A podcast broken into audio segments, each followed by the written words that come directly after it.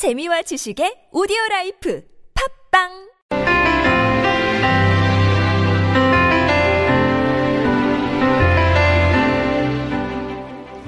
네. 방금 전에 이 더불어민주당 어, 대선 후보 경선 수도권 강원 경선 결과가 나왔습니다.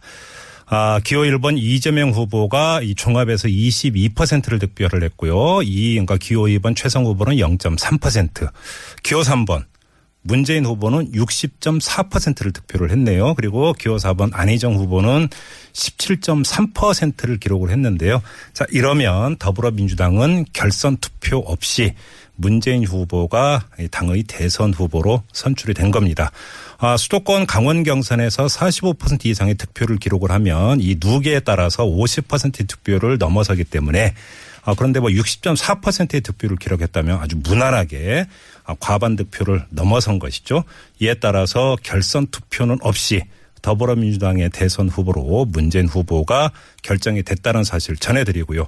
관심사는 요거는 좀 그 표계선을 해봐야 되는데요. 2위가 이재명 후보 22%고 4위가 아니 3위가 안희정 후보 17.3%인데 이 수도권 강원에 어 선거인들이 상당히 많았기 때문에 누계에서 어떻게 되는지가 좀 궁금한데요. 2위와 3위가 어떻게 되는지 이것도 궁금한데 지금 집계가 되고 있다고 합니다. 요거는 좀 바로 전해드리고요. 저희가 이 결과에 따라서 더불어민주당의 어떤 더문캠 관계자하고 인터뷰를 준비를 하고 있었는데 지금 현장 상황 때문인지 지금 연결이 안 되고 있습니다. 그래서 지금 인터뷰가 아직은 지금 어, 이루어지지 않고 있는데요. 잠깐 서울 시내 교통 상황 체크하고 돌아와서 다시 시도를 해보겠습니다. 자, 곽자연 리포터.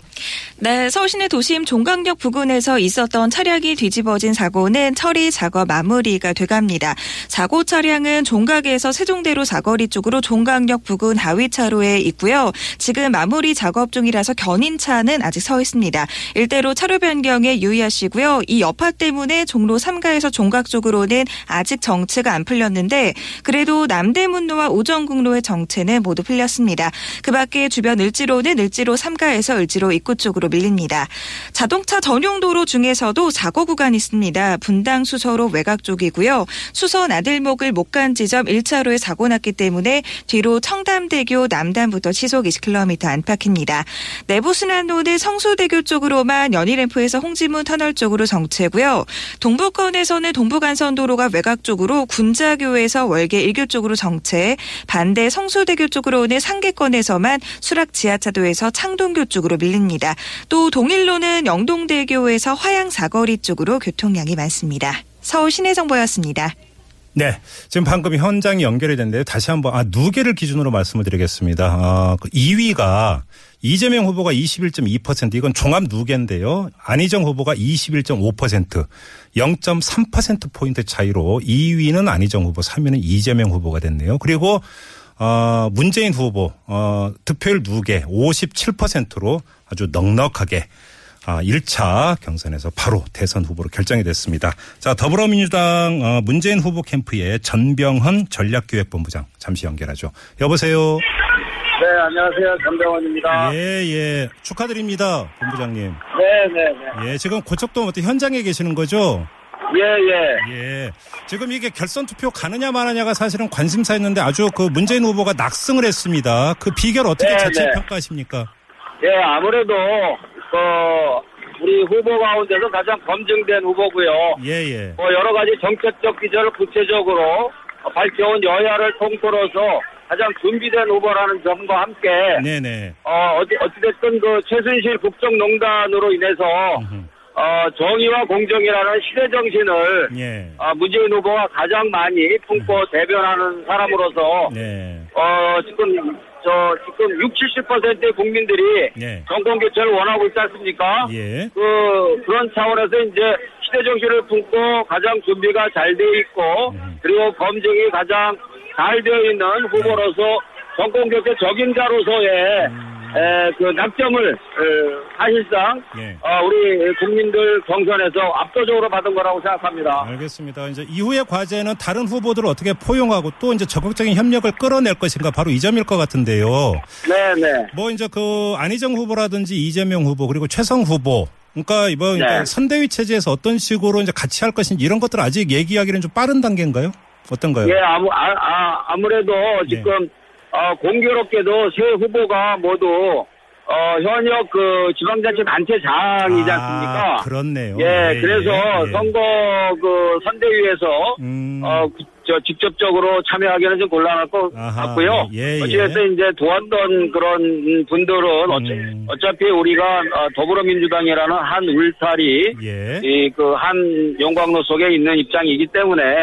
아, 그동안에 아, 여러 가지 이제 경선은 경쟁과 경선 치열하게 했더라도 예, 예. 승복과 아, 그리고 포용으로서 음. 어, 어, 한 팀으로 예. 어, 정권 교체를 향한 여, 여망을 음. 잘 담아내는 노력들을 자연스럽게 해 나갈 거라고 생각합니다. 알겠습니다. 특히 이제 이번 경선에서는 다른 경선 때와는 다르게 네. 뭐 치열한 점도 있었, 있었습니다만 후유증이라든지 또 갈등이라든지 이런 것들이 상대적으로.